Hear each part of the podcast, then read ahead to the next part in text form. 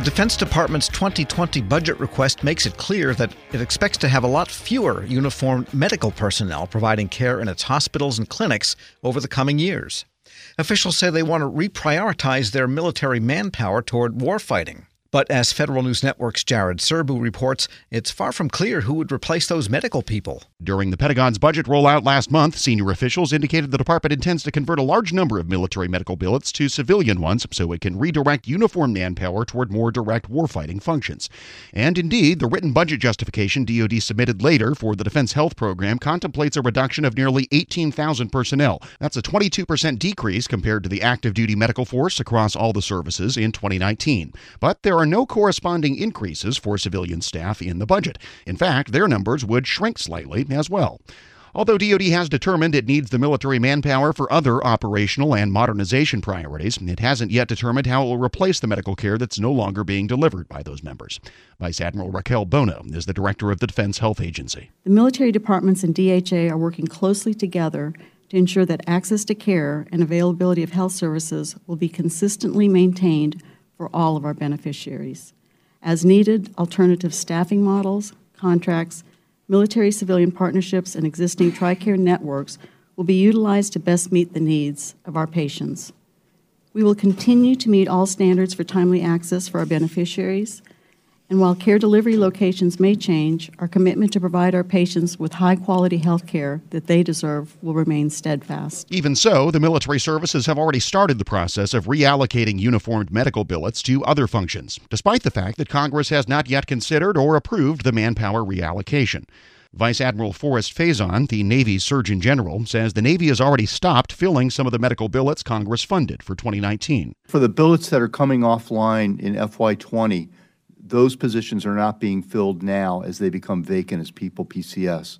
We're working with our personnel command to identify those that have got critical impact to the fleet and to remote areas um, and put personnel in those locations even as the billets come offline while we work through this. But there are billets that are coming offline that were not being filled now because people cannot complete a full three year tour for a billet that's coming off in FY20. Defense officials say around 2,000 of the medical billets are already vacant. The military services plan to move the remaining roughly 16,000 into other non medical areas over the next three to four years, mostly through attrition. The reductions were driven, at least in part, by a congressionally mandated report detailing how many and what types of medical professionals they would need to fight wars. The report was delivered two years past its deadline, and its contents are classified. Congressman Pete Visclosky, the chairman of the House Defense Appropriations Subcommittee, says that fact alone makes it hard for lawmakers to assess DoD's plan to do away with thousands of military medical positions. I can appreciate the concerns about operations, but it makes it very difficult for the committee to have open conversations and ask others who might be qualified to pass judgment as to whether or not the recommendations are positive or not. I mean, if I'm looking for somebody else's opinion, does this make no. any sense? I can't talk to anybody about it.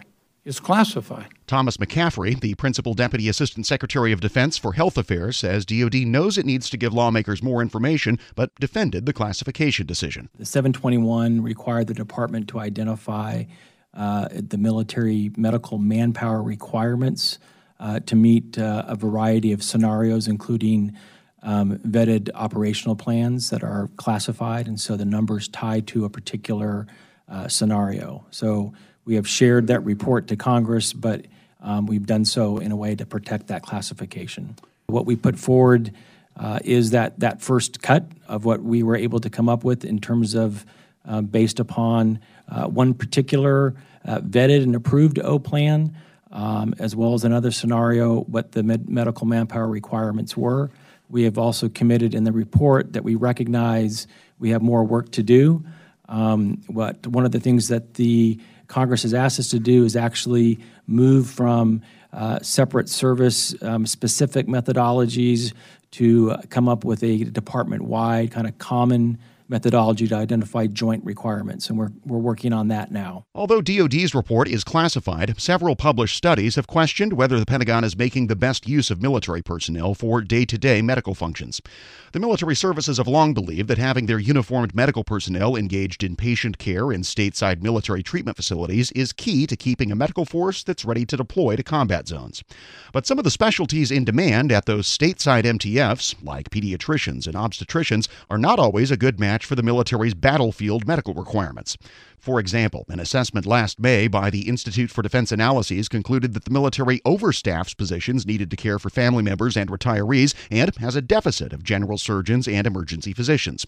IDA estimated that DoD could save more than $5 billion over five years by converting at least some of those military health positions to civilian ones.